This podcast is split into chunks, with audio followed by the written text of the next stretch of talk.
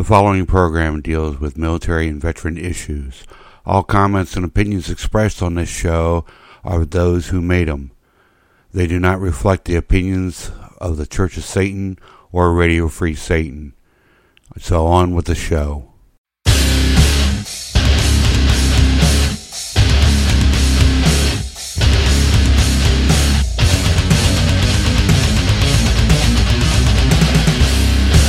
Welcome to the official Infernal Legion podcast. I'm your host, Reverend Jeff Bowling, commander of the Infernal Legion, and this is a very special interview with one of our wicked warriors of the Infernal Empire. Warlock Chris Little of Satanism 101 is going to be joining us to discuss his career in the United States Navy, discovering Satanism, and what led him to create his new video show, which you can find on YouTube. But before we get to that, joining me as always is my lovable and furry co-host, Reverend Dwayne Burns, the VSO of the Infernal Legion. Dwayne, how the hell are you, brother? Doing better in some ways and worse than others.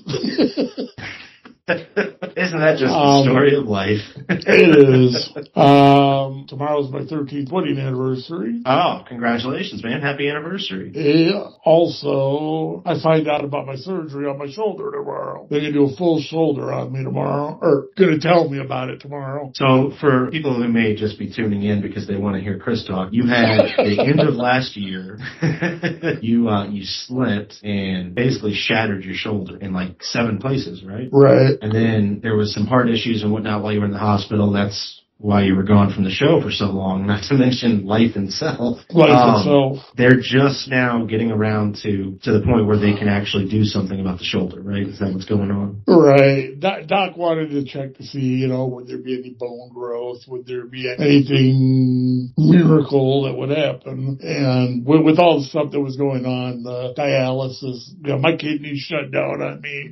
Everything shut down on me when I was gone for that two months. They, they, they had Yeah. me, they had me sedated for the two months. Yeah. It was it was fucking scary, man. Like Yeah. longtime listeners know that uh, I've mentioned this before. Dwayne and I had a video chat the day before they induced a, a coma. He doesn't remember that video chat.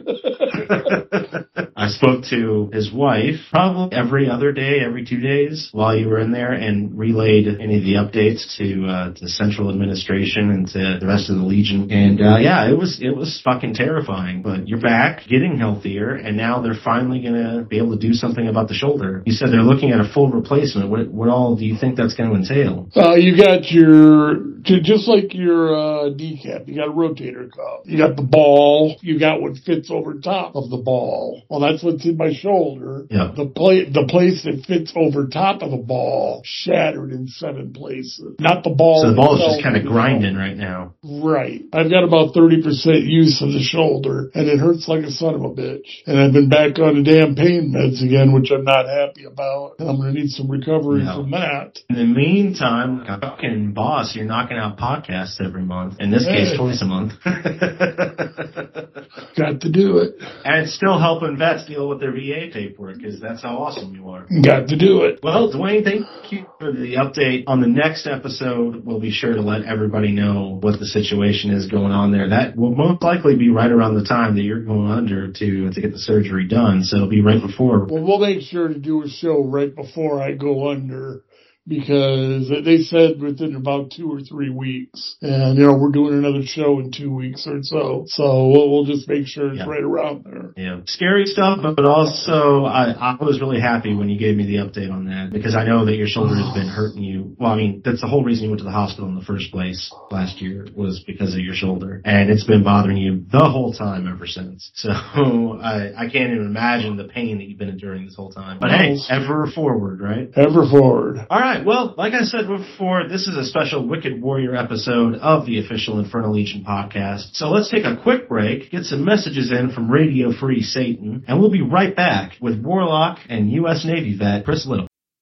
Well, man, it is now official. The Shit Kicking Road Show, the finest in rockabilly, psychobilly, vintage country, swamp rock, surf rock, doo wop, this potpourri of madness. The Shit Kicking Road Show, radio free, goddamn Satan. I'm Clint Mopesto coming at you from the Double Cross Ranch.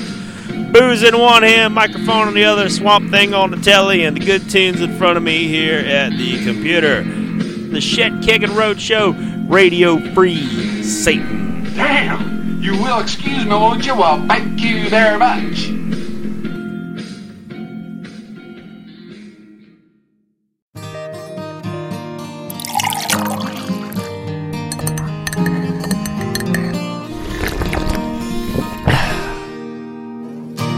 Why start your mornings early when you can sleep in late and wake up later to a freshly brewed cup of Radio Free Satan? Radio Free Satan is infernally roasted with a complex taste to suit your indulgence. It's sinful, that's why it tastes great. So pour yourself another helping of this podcast and others at RadioFreeSatan.com.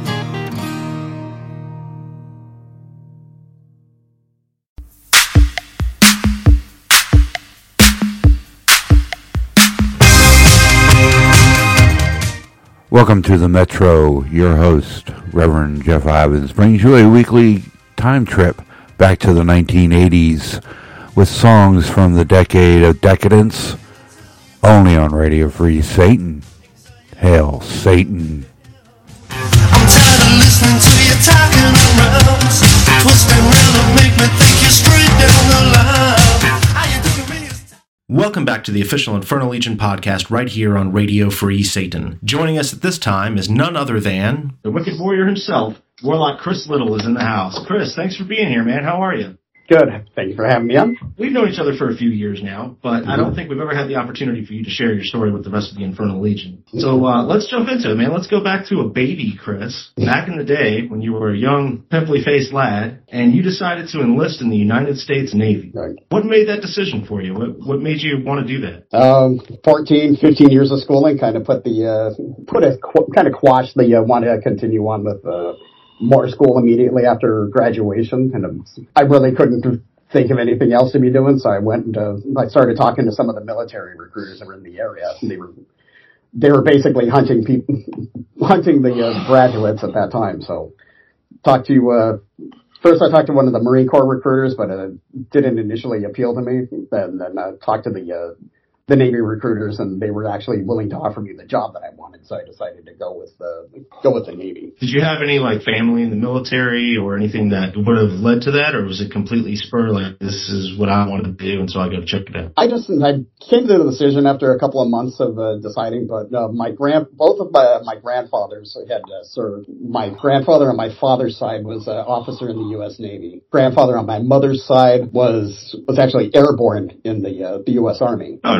nice. Yeah, so they ended up. He ended up. So my grandfather on my dad's side was ended up in the European theater, and my uh, grandfather on my mother's side ended up being one of the uh, ended up fighting over in the Philippines. Okay. Now, you obviously you had gone to college, as you had mentioned, that 14 years of schooling. Did that influence what career path you took in the Navy, or was that just a complete aside? Um, I wanted to get in the, basically the, uh, the, my person, the way that I work, I like helping people. And so one of the things that I was trying to do was get into, uh, the medical field. Technically, I could have, uh, taken any job that I wanted. They were, because once I got done with the ASVAB test and they saw my scores, they were trying to get me to join, to, they got me to take the, uh, the test for the nuclear, uh, section. And they, basically they told me, you can have any job that you want. But I, I was dead set on getting into the medical field. So initially I was, was supposed to go in for a hospital corpsman and then ended up going into a dental technician uh, during uh, boot camp. It's a good thing you didn't go corpsman, or you would have ended up with those Marines that you weren't very interested in. Well, actually, that's where I did end up. They sent me out to, uh, once I graduated from uh, dental assistant basic, they sent me out to Camp Lejeune where I went to uh,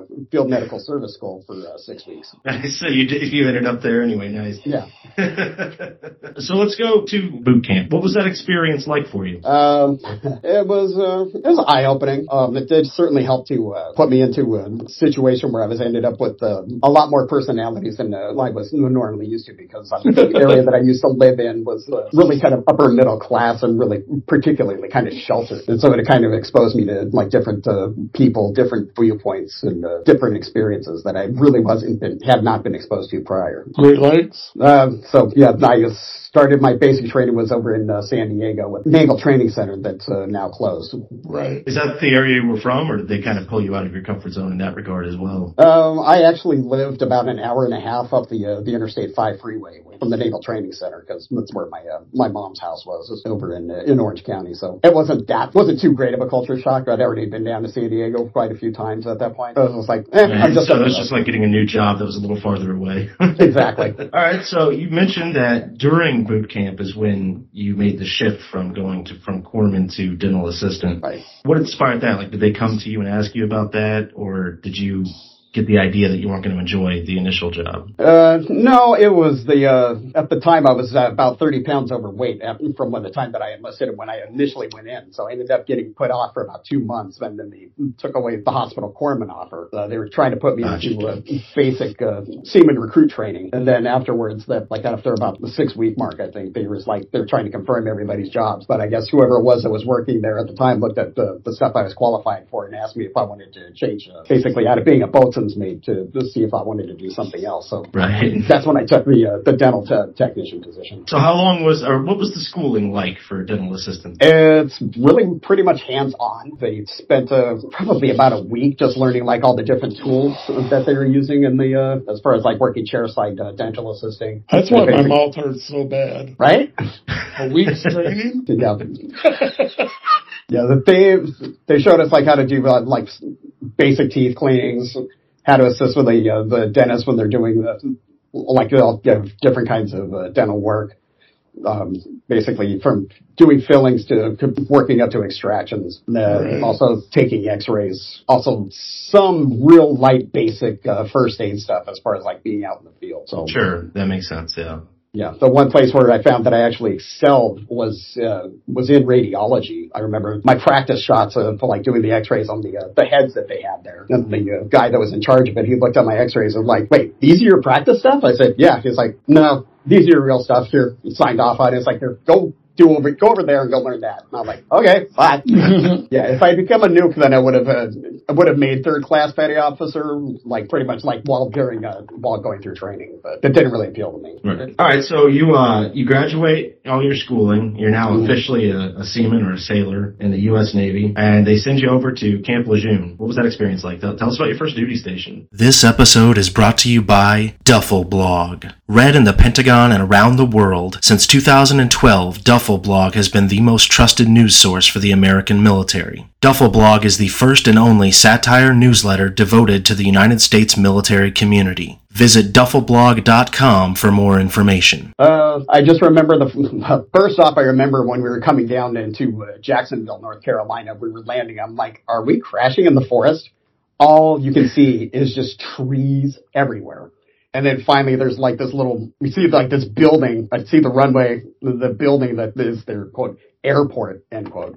I was like, "Okay, great." I'm in the forest. Am I looking for guys with ski masks coming out here? So get transportation, get myself over to the base. And again, it was more of the same, uh, more of the same stuff. Or like it, at that point, I haven't been back since, so I can't really say for the area now. But yeah, back then, the only thing that they really had going for Jacksonville at the time was Camp Lejeune. And Right. So that was the only thing that you would, uh, even to get from the front base or from the front gate to the closest thing off of the, the roadway, that's 11 miles away. Wow, that's okay. That's out there. Yeah, Yeah. I've been in some uh, remote posts, but that's pretty. That's pretty good. Yeah.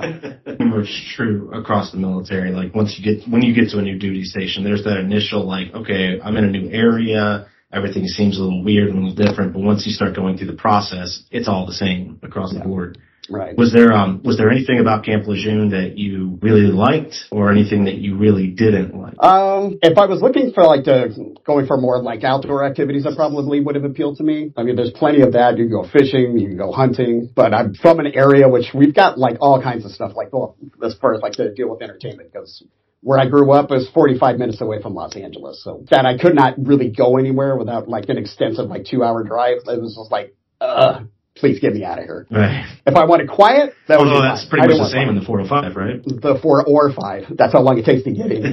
Four or five hours. Did you have any uh, exciting like patients or big uh, events happen while you were at Camp Lejeune, or was it pretty much just by the board basic military? Um, we were going through everything pretty well up until June of 1990, which is when uh, Operation Desert Shield started up, because that was when uh, Hussein Oh, yeah, that's right. Kuwait. So that we ended up having to get I was at Second Dental Company, and we serviced all of the, the Second Marine Division. So from I think like June until about September, October, we were spending the time getting uh, getting the Marines ready for deployment. So that was the uh, the big event that we had going on. And that was, I mean, when when I every time I deployed, I had to go, and Dwayne can speak to this too. I had to go through a whole three ring circus of medical stuff just to, you know, to get any vaccinations you need, get any uh, anything fixed up before you go. The house when that was going on, or did you guys have a pretty nice formalized structure? Um, yeah, it was really well structured. It's, everything was pretty well routine. So our regular like 10, 12 hour days went up to about 16 hour days.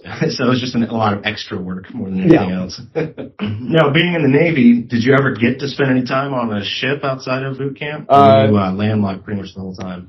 Uh, I was pretty much on land bases. However, I did end up getting 13 months of sea time because after uh, Camp Lejeune, I transferred to Okinawa, Japan. Yeah. Love Japan. I would love to go back there, and the wife and I are trying to get to, back down to, uh, we're trying to get to Japan, hopefully next year, so we can actually go to mainland Japan. But yeah, Okinawa was beautiful, and there was also plenty of stuff to do. And I was like I was looking around at everything. That's that's where I wanted to go anyway. So the fact that they sent me over there right after uh, Camp Lejeune, I was like, all right. I was like, this was what I wanted. So I got to spend 13 months out there. Right, like this is what I thought the Navy was going to be like. Yeah. Yeah, I get that. so what was that? What was that experience though? Uh, I'm assuming at this point you haven't had much, if any, international travel. You get on the plane, you fly over to Okinawa. What was that first moment like? Uh, as far as like uh, actually getting there, yeah, I remember. Well, first it was a 24-hour flight because we went from LAX to Anchorage, Alaska, and then we stopped off at mainland Japan, dropped off people, picked up people, and then flew to Okinawa. Once we actually landed, can't remember if we landed at Kadena Air Base or not. I don't remember exactly where, but we got picked up, and I remember once we left the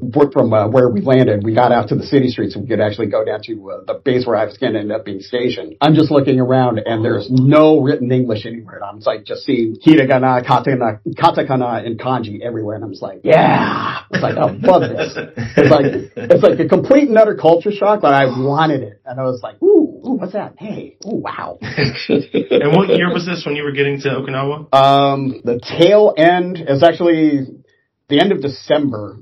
So December 27th or somewhere around there of 1990. Desert Shield was still kind of going on at this time, right? Right. Yeah. Yeah. I yeah I remember listening to I remember being in the dental clinic and they had the listening to the armed forces radio and they had the uh, CNN playing they had the feed from CNN playing on the air and I was like that's when they when I heard the announcement that the uh, Desert Storm had started. What was the op tempo like around Okinawa? Like, was it a little bit crazier than uh, than Camp Lejeune had been, or was it kind of the same? Because I know there's a lot of different bases on Okinawa. Yeah, we were down on the south end of the island, so it was actually more. That's where more, uh, well, at least at the time, it was much more developed as far as like city uh, stuff. We were kind of like in the middle of like of an industrial area, but we were also right on the beach, the western shore, the southwestern shore of the of the island. Apart from that, it was still like a lot of the same stuff that we dealt with in uh, at Camp Lejeune. Real, still strictly pretty routine, going on about the day. Except this time we were just working with the uh, the guys from the uh, Third Force Services support group. Gotcha. Did you go somewhere else after Okinawa, or is that pretty much where you played out your career? I was only there for 13 months, and they said, "Okay, where do you want to go next? You can go pretty much anywhere that you want to at this point." And I was like, uh, "Let me go back to San Diego. It was nearby home, and plus I happen to like the area too from when I was going to dental assistant basic there when I was uh, going through my A school. So I was like, let me go back there. So they sent me over to the uh, yeah Naval Dental Center at the Naval Station on 32nd Street. Well, I'm saying it was a little bit different from Okinawa or Camp Lejeune. Right. yeah, there I was working wearing my working blues. I didn't have to wear camouflage anymore. Nice. Overall, let's let's talk about the Navy in general. Favorite thing about your time in, least favorite thing about your time in. Uh, least favorite. I'll start with the least favorite thing, which I felt is basically a lot of the stuff that uh, you go through. It just seems like it's kind of like a daycare for adults, which I like a little bit of. Which I do like some freedom, but even then, it's still like do this, do this, blah blah blah blah. I was like, yeah, yeah, yeah, I got it. I was like, I don't need you to repeat it over and over again. At the Especially same for junior enlisted, they they pretty much get led around. Uh, as far as stuff that I did like, it kind of has to go back with some of the stuff that I've been researching uh, lately. uh, That if my suspicion is correct, if I actually am autistic, like I suspect that I am, then the routines that we have there was uh, actually pretty well comforting because you know what to expect, and it's not really a big deal as far as like some of the all the stuff that you have to deal with. That's true. There there is a, a certain comfort in what a lot of people talk about when it comes to the military Right. of knowing what to wear every day, where to be, what time to be there. Yeah. Generally speaking, going through the what could seem monotonous is sometimes very comforting. Yeah. This episode is brought to you by the Warlock Emporium. The Warlock Emporium is creating bespoke items for the chosen few. The Warlock Emporium is the only authorized seller of items bearing the Warlock Sigil, created by Magister Dr. Robert Johnson, author of The Satanic Warlock. The Warlock Emporium is now offering a 15% military discount. Visit thewarlockemporium.com for more information. You mentioned you're dealing with um, autism, trying to seek out a diagnosis. Want to talk about that? Yeah, I got no problem with that. No, it was actually because of the uh, the whole pandemic when the, we really couldn't do anything. Right now, it's like as I told Dwayne earlier, I showed him I'm actually on top of the parking structure over at Disneyland. That's a, a favorite haunt for my wife and I. That was closed for over a year, so as basically we had just purchased the uh, the condo that we're in now. I had plenty of time available to start doing the stuff which I love to do, which is research. And one of the things which uh, came up, I started looking at some of the things that I had been experiencing. I'm like, what is this? And it's like the more and more stuff that I looked at, I went and I looked up autism and I was like, oh, fuck. Everything that I'm seeing on here. I've got that. I got that. I do this. I have this. I do this. I don't do that, but I do this a lot. And I was just like, holy shit. I was like, now I'm trying to find a find a psychologist uh, through my insurance that, uh, that I can actually do a, a psychological assessment to determine. But as all signs are currently pointing Right. to, it's like you're autistic, and people are like who also have worked worked with autists, and we have a my wife and I have a couple of friends who are also autistic. They're looking at me and it's like, yeah, you're autistic. That's really interesting, and I'm curious because you mentioned during the pandemic was the first chance you really had a chance to research it and really Yeah. take stock of everything that was going on. Mhm. Did you, like while you were in the Navy, maybe something was just a little different or anything like that? Yeah, I mean the fact that uh, some of the stuff it would take me a little while to adjust, but once I actually got like when things were explained, like what it was that was requested of, or required of us, that's when I started to thrive. Um, like for instance, if uh, we were getting everybody ready with Desert Shield, they said, "Okay, I need you to do this, this, this, and this." And basically, when I got all that done, almost to the point where we're about ready to get everybody deployed, the our commanding officer, Captain Lynch, he was basically really was like really impressed with what, all the stuff that I had uh, that I was able to accomplish. I mean, I was an E two, and at that point, because they, put so much responsibility on me, they basically they gave me the keys and they said, "You're going to be the last one here. You're going to be locking everything up and make sure everything's shut down." And it got to that when the NCOs found out about it, they're like, "Hey, he can't do that. That's a E5 in a position above."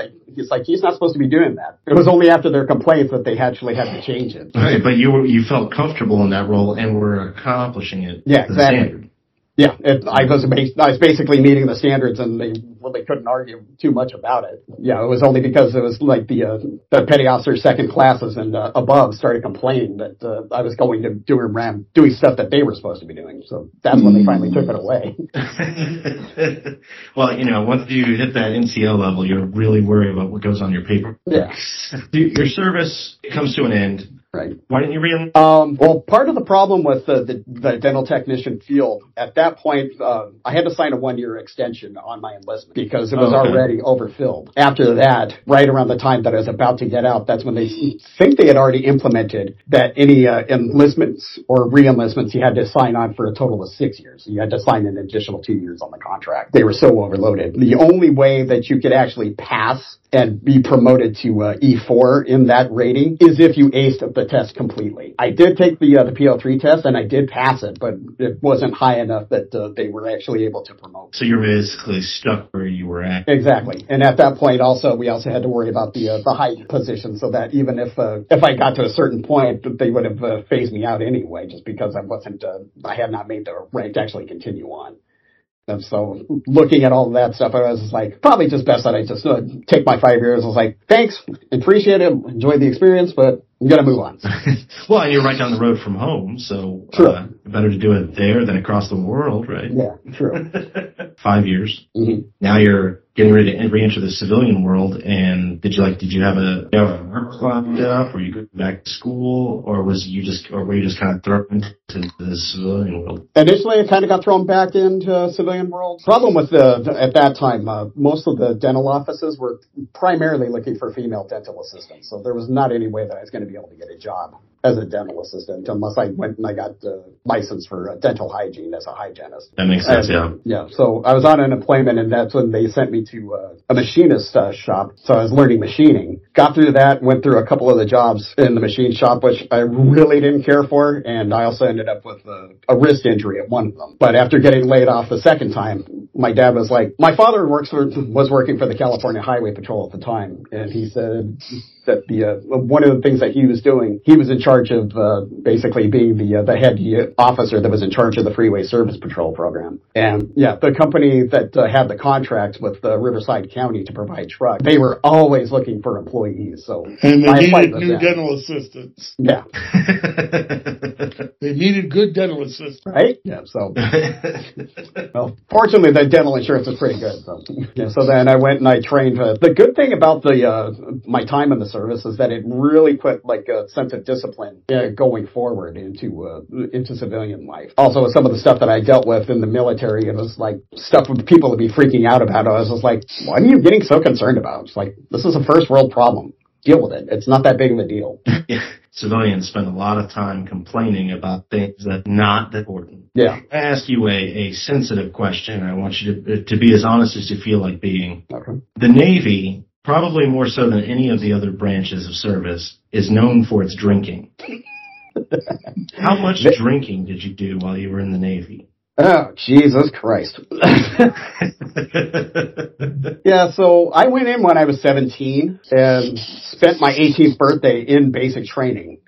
And once I actually got uh, out of basic and I got into uh, dental assistant basic, the barracks that I was in, we had in the uh, the lobby there was a vending machine, which you would find actually two vending machines. One had uh, Coke, Sprite, Seven Up, whatever, and the other one was Budweiser, Bud Light, like all kinds of uh, like American beers that you could get for a dollar each. So,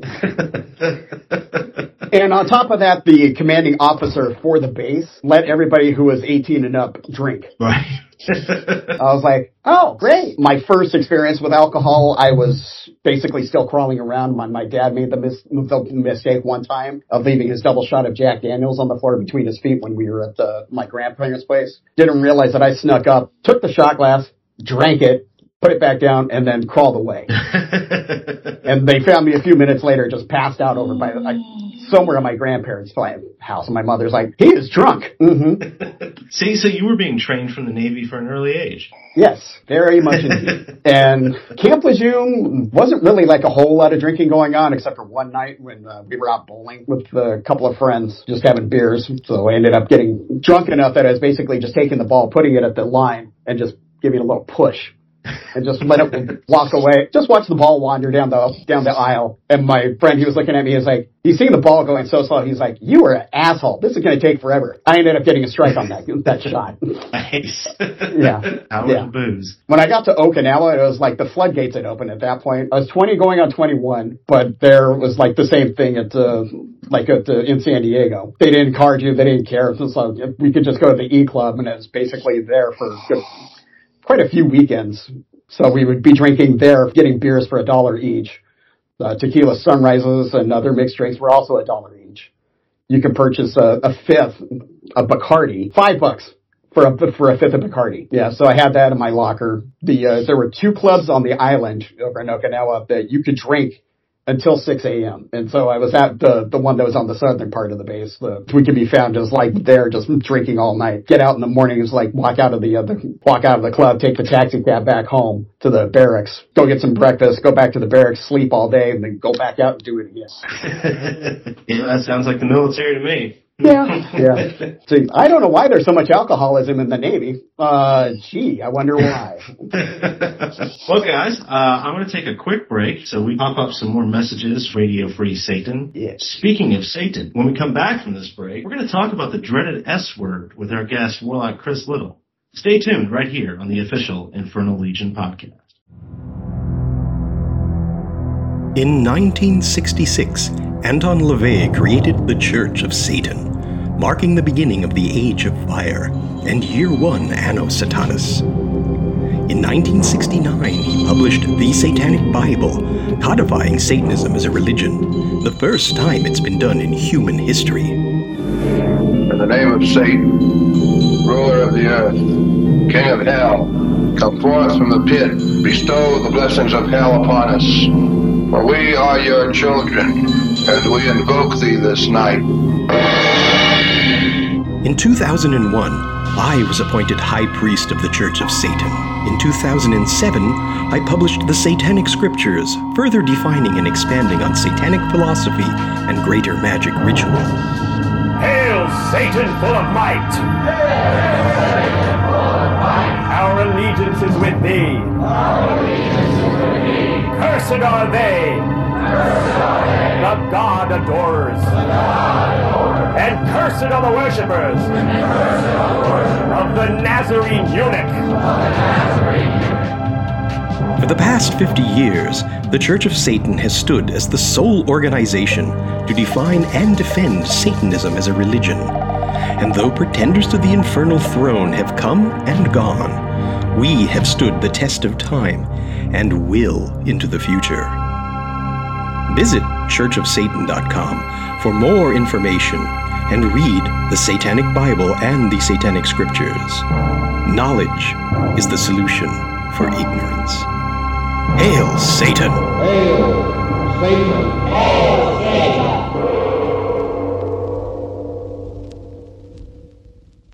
Welcome back to the official Infernal Legion podcast. We are speaking with our wicked warrior warlock Chris Little today, and we've just discussed his time in the Navy. Let's talk about Satanism for a moment. Chris, when did you first discover the Satanic Bible by Anton LaVey? Um, I wouldn't necessarily say I've discovered, but the, uh, as I said earlier, I grew up in Orange County, and since we were 45 minutes away from Los Angeles, one of the things which we heard pretty much daily about the McMartin preschool trial that was going on and all the stuff that was developing from there. So it was pretty much almost daily. You'd be hearing stuff of like Satanists that are doing this, that, this, that, whatever. I'm like, oh, okay. I was being raised in a, a Catholic household at the time. Mm-hmm. So I wasn't really hearing anything to the uh, to the opposite of that until one day uh, I think it was in Hit Parader where I read uh, an interview with King Diamond and the stuff that he was talking about because that always ended up being part of the interviews at the time. He's talking about Satanism and the stuff that he was saying it was like, no, it's not this. We don't even do that. And I'm like, huh. So I was like, okay, so he's saying this, everybody else is saying this. Even if I had wanted to start looking at it or trying to research it, it was not going to happen while I was living at home. So I basically Sure. just kind of put it out of my mind at that point. Um, fast forward a couple of years. So while I was at Camp Lejeune on the weekends, one of the things that I would do once I got uh, about every other weekend, once I got the uh, the paychecks, I would go out to. At some point, they had actually arranged a bus system so that it would go like across a different uh, aerial base. You could take the bus and it would drop you off out at the. Uh, actually, drop you off over at the mall, so that way you go to like whatever other location that you wanted to go from there which uh, certainly helps save some money. So I would go over to the mall. Uh, there were three no three places I was typically at. It was either the uh, the music store, which is at one end, and then on the other end Mhm. was a record store back when we still buy records, and also a B Dalton bookstore. So I'd usually go purchase uh, like whatever CDs I was looking at that week, and then go next door, go get some reading material. So I had chosen the reading material that I was going to purchase, and I guess I had walked past the New Age uh, section or whatever it was called at the time. I happened to look up. There's the Satanic Bible just sitting there on the shelf amongst all the other books. For whatever reason, they had it pointed so that the face was coming so straight out so that you could see it. And I was like, oh, there it is. All right, let's look at this. So I went, I opened it. It just so happened that I turned to page 89, which is exactly where Anton LaVey stated at the, the top of the page exactly why it is that Satanists would not sacrifice any animal or a baby. I'm like, ah, there it is, black and white. Okay, so that's that's what everybody is lying, bullshitting about. And I was like, all right. So I put the book back because I had already made up my mind of the stuff that I was already going to purchase anyway. Went and made my purchases, left. I was like, okay, two weeks from now I'll come back, I'll pick it up. So two weeks go by, go back to the bookstore. It's not there. Next trip, not there again. The third trip, that was when it was there. I was like, all right, I'm grabbing this fucker before the saint disappears again. So I right, got that. because at this point you didn't know if it was going to be around. Yeah, exactly. Yeah. So grabbed my copy of that, then grabbed a couple of other things that I also wanted, so I made, made, made my checkout. Then took the bus back to the barracks, got back to the barracks, sat down on my bed, started reading through it, got through it in a couple of hours, went back, reread the, uh, the book of Lucifer, and then I was like, wow, didn't realize I was a Satanist already. Who knew? Who knew? So this was what are we talking? We're talking 1990 still right now, right? Yes. Yeah. Now you would join the Church of Satan in 1998. Right. So what was your kind of journey through this philosophy, this religion for those eight years? Um, well, part of it, one of the things which did happen was uh, my roommate at the time happened to find my copy of the Satanic Bible uh, when I was there still at Camp Lejeune. And so word about that got out, and it was like, it created like this minor uproar there at the, the old Second Dental Company.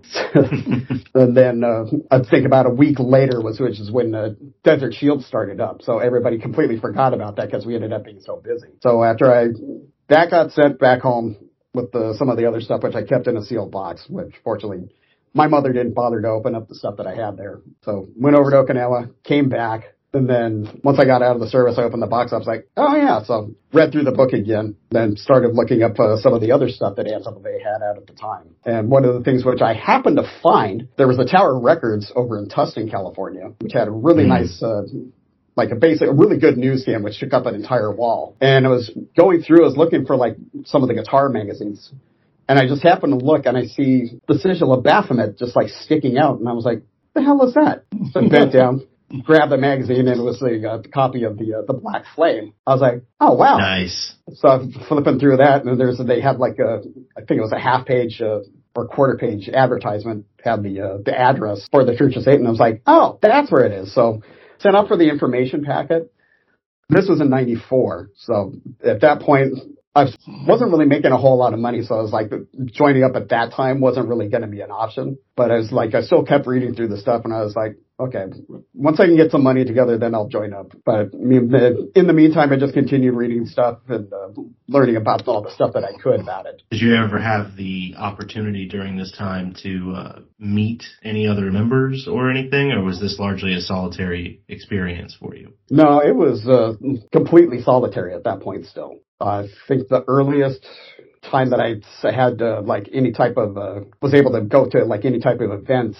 There was a an art show uh, which was put on by Coop where they had some of the stuff at one of the art galleries in Los Angeles. Part of the problem with the like we were talking about earlier with the autism is the social awkwardness or the problems engaging in like social behavior. Right. So I basically just kept to myself. I was look, going around looking like at the different art pieces. I didn't introduce myself to anybody. Magus Gilmore was there. Uh, so was uh, Peggy Nadramia. And then Jim Mitchell. I happened to see him. He was also talking to them. So I was like, I didn't, I felt that it was kind of rude to go up and just like interrupt their conversation. So I was like, I just let them be, be with, let them have their conversation. I just kind of wandered around. And then eventually I ended up leaving that event. Year or so later, I think there was another art event which was uh well a now former member and detractor was there, but he Mm. wasn't at the time. Right.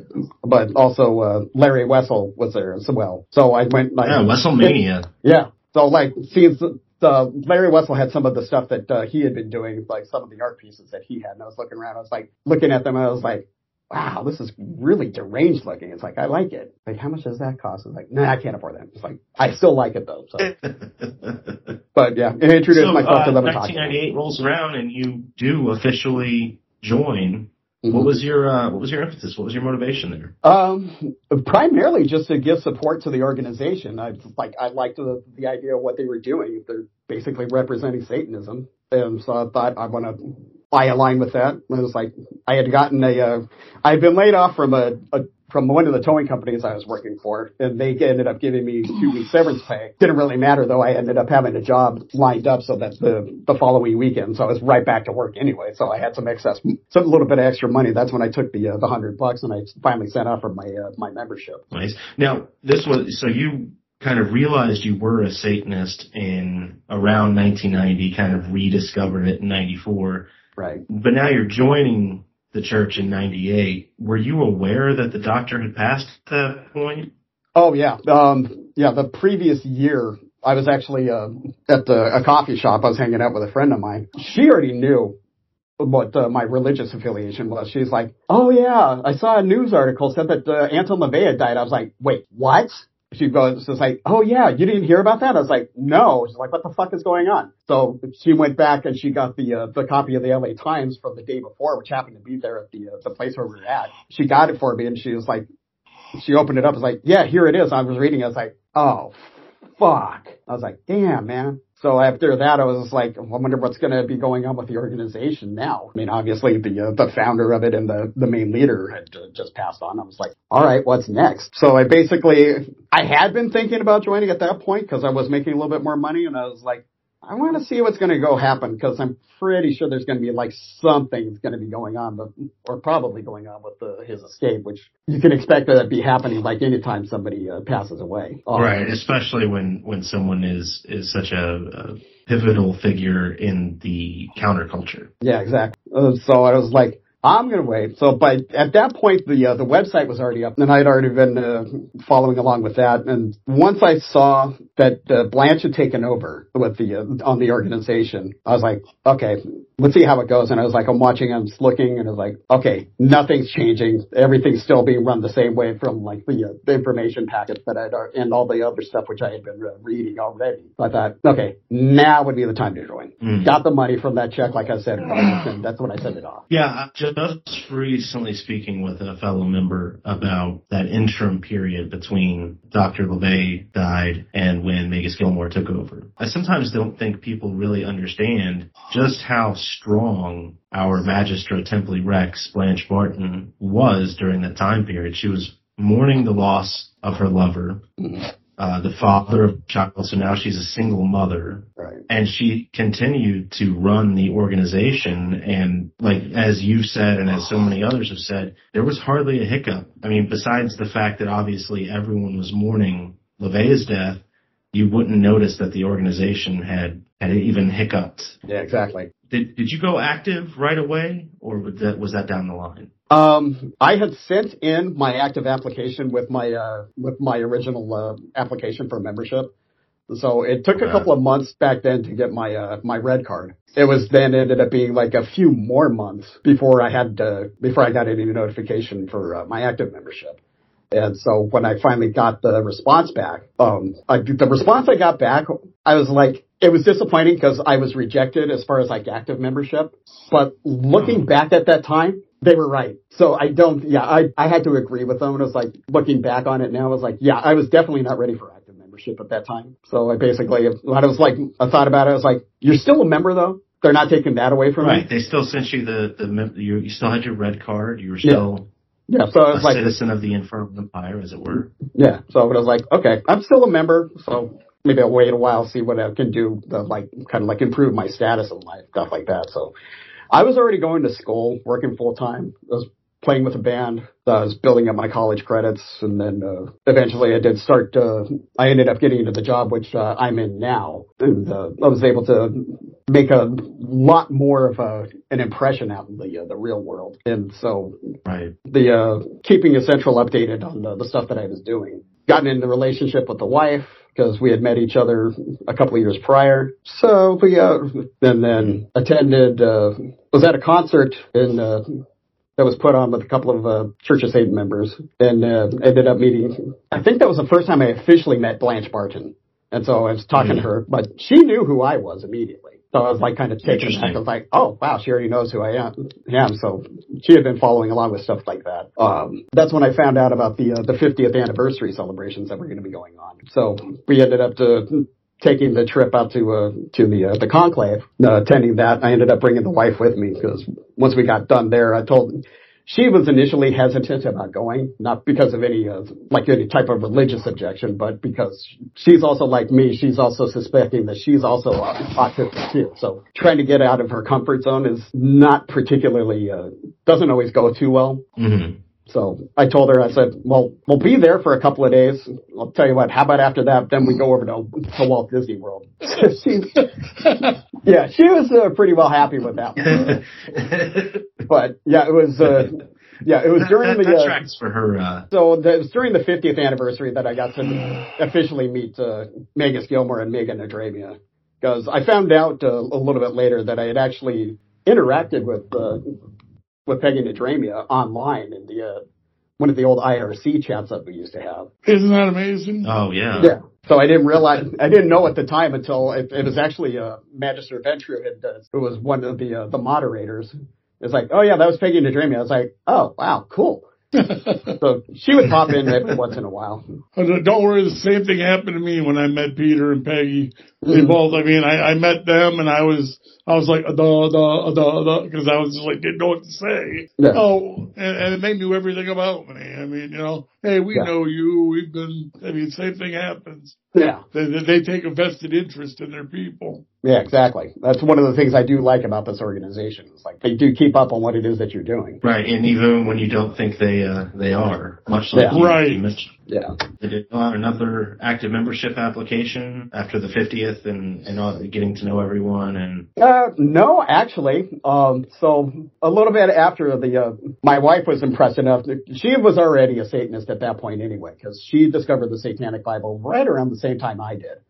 And I found out there's actually quite a few different events that we were also at at the same locations at while we were growing up. But Mhm. she had already read the Satanic Bible. She she had already been a declared Satanist as well. So when she actually got to attend the 50th anniversary, she was like, "I want to join." I'm like, "Okay, well, you want to join? Save up the money." So at that point, the registration fee had already gone up to what it is now. Right, She- right. Yes. So once she got a, another job, she went, she saved up her money and then she went and she applied and became a member. I think it was in October of 2017, she got a packet in the mail where she was elevated to witch. I was like, oh, cool, good for you. Like, oh well, well, she got it, so I'm not gonna not gonna shut her down for anything. So I was like, I was well happy for her. She uh, she was proud of her achievement. I was like, well, she certainly does deserve it. So a couple of months later, packet arrives. I'm like, what is this? So I open up the packet. And it's my uh, it's my certificate for elevation to warlock. I got in contact, uh, I think, with uh, Yeah, I'm guessing.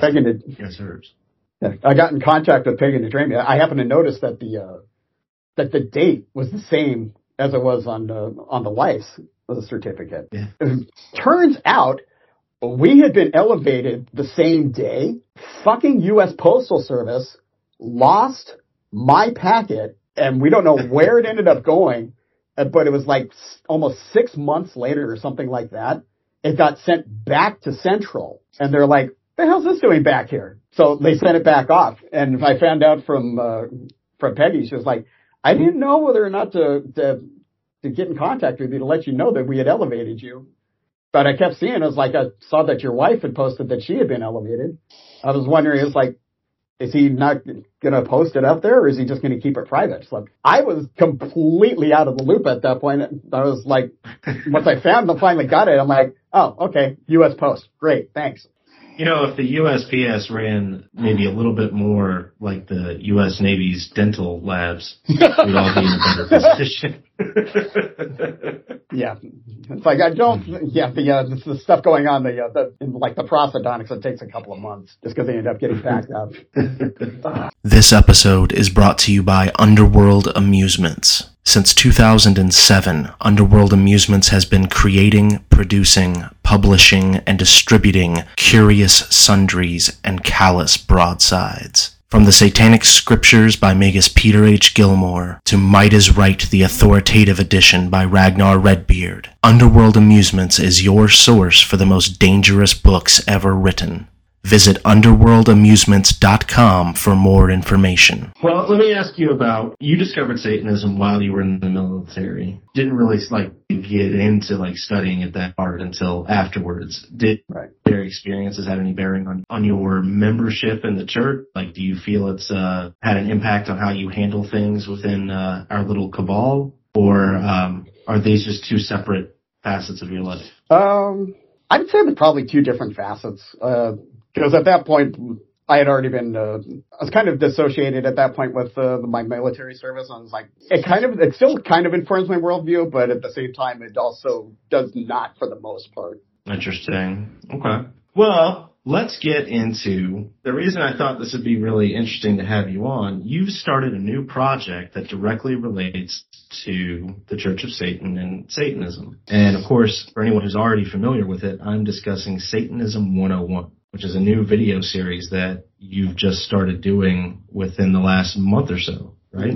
Yes. What was your inspiration to do it and why the topics that you've picked so far? What topics are you going to do in the future? Tell us all about Satanism 101. So I actually had the idea about a year or so ago. That's if you look at like a, that if you go over to YouTube and you look at the channel, you'll see when it was that it was actually created and the uh, the first like teaser trailer that I had placed up there. Part of the problem that I've noticed on YouTube, you got a bunch of people like trying to give out information about Satanism and they don't know what the fuck they're talking about at all. I mean, there's only been a few like podcasts and uh, content creators. I mean, this podcast is one of them that actually knows what they're talking about. Going back to uh, when Magister David Harris was running the uh, Satanism Today podcast years ago, and then Granddaddy of a soul, yeah. Indeed. Um, also, uh, and then Adam Campbell's Nine Sins podcast after that, and now with, with uh, Magister Bill M's uh, Satan's Blame podcast. But I wasn't necessarily interested in doing podcasts. I don't feel like I could cover a specific topic for like an hour, like what uh, Bill M does. So I wanted, I decided I want to do videos that were concise and as accurate as possible, but I also wanted to keep everything no longer than about 10 to 15 minutes each. Well, that's the sweet spot for YouTube, especially. Yeah. Yeah, that's, and so the uh, the way that everything is running, everybody's clamoring for attention, and so Mhm. you kind of uh, forced to deal with like all the other. You're basically competing with like I don't know, probably like millions of content creators Oh, that are going on Yeah. out there, and everybody's like, okay, and was like bored with this, okay, flip out, go check out of this video, go check out this one, okay, boring, go to the next video, stuff like that. So I was trying to keep things as short and sweet as possible, but also still pro- provide as much good information as Did you have uh, any background doing video work before you? No, the, doing like some of the stuff with uh, the YouTube. I mean, I there's quite a few YouTube channels that I do subscribe to that I've watched. A lot more towards uh, gaming, and my my wife and I like watching the uh, like the YouTube videos uh, for the content creators where doing stuff off of uh, Disneyland and Walt Disney World. But as far as like uh, like actively getting into it before now, no. So it, it's been beneficial not only to have an extra source of valid information about Satanism, but also you're learning a new skill out of it. Yeah. You have current one one video up and one more. Did The other, the second one drop today. I don't have my dates right in my head here. No, I actually dropped it uh, September 9th at uh, midnight Greenwich Mean Time. So the second Okay, video you have two videos up. Yeah. What what made you pick those topics that that you discussed in those videos? So one of the things which always comes up, and we get the uh, the people saying like, "You're a Satanist, you worship the devil." No, and here's exactly why. So that was the one that I picked on that. And then one of the other uh, hot topic issues that keeps coming up is abortion. It's like, and you go through and you start reading social media, especially on X or formerly known as Twitter. You start seeing it's like Satanists are doing abortions as a form of human child sacrifice. I'm like, fuck off.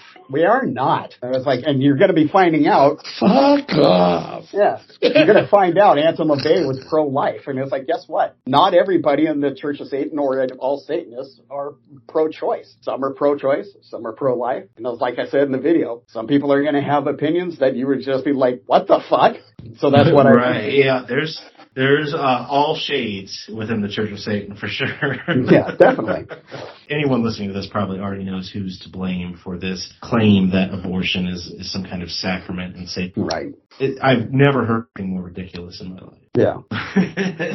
but that's awesome that you're dispelling these these common rumors. What kind of topics do you want to cover in the future on the show? So I'm actually just finished doing the narration for the uh, the next video. Uh, that will cover politics, something that we can all get behind and unify on. A wonderfully hot button topic. Yeah. Oh, yeah, definitely. we don't need to mention that the the practical jokers who are trying to uh, associate a particular uh, political aims or political uh, path with uh, with Satanism. And so I was like, no, here's some more information. I was like, this is the information about why it is that the Church of Satan doesn't get involved and why it is that you're going to keep finding Satanists who you may agree with politically, you may not agree with them politically. And when do you expect that one to drop? You're doing these basically monthly, right?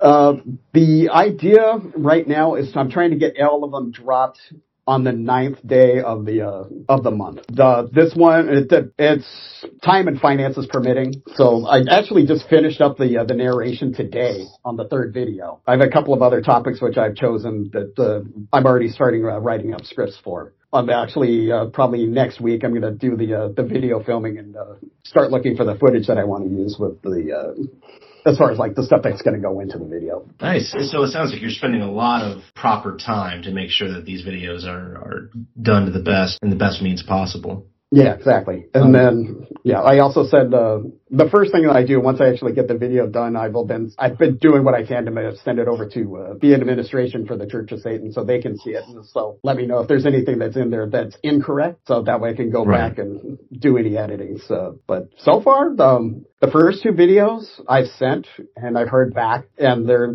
they're like, yeah, go ahead, and if you want to advertise it, just send us uh, the link and like the uh, the title graphics and stuff like that. So that's what I did. I ended up on the uh, the news feed last week. So point of pride on that. Yeah, absolutely. It's it's Yeah. always nice when you find yourself on the official news feed. Like, oh, I'm I, all those people who say the Church of Satan isn't doing anything. You get to kind of tap pat yourself on the back and say, see, I'm an example of what we are doing. Yeah.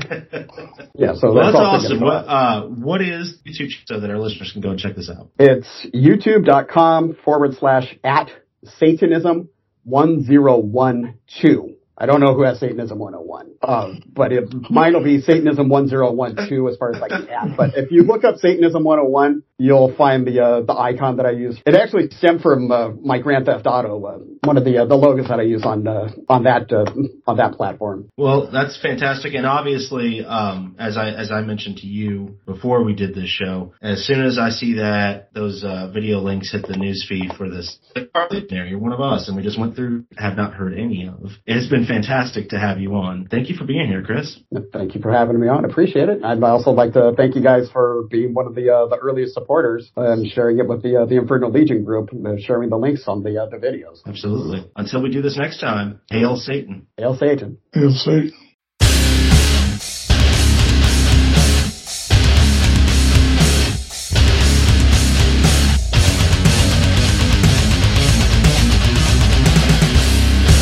There is a new veteran crisis hotline number. If you or a veteran you know are experiencing a crisis, please dial 988 and press 1. Once again, that is 988 and press 1 when prompted.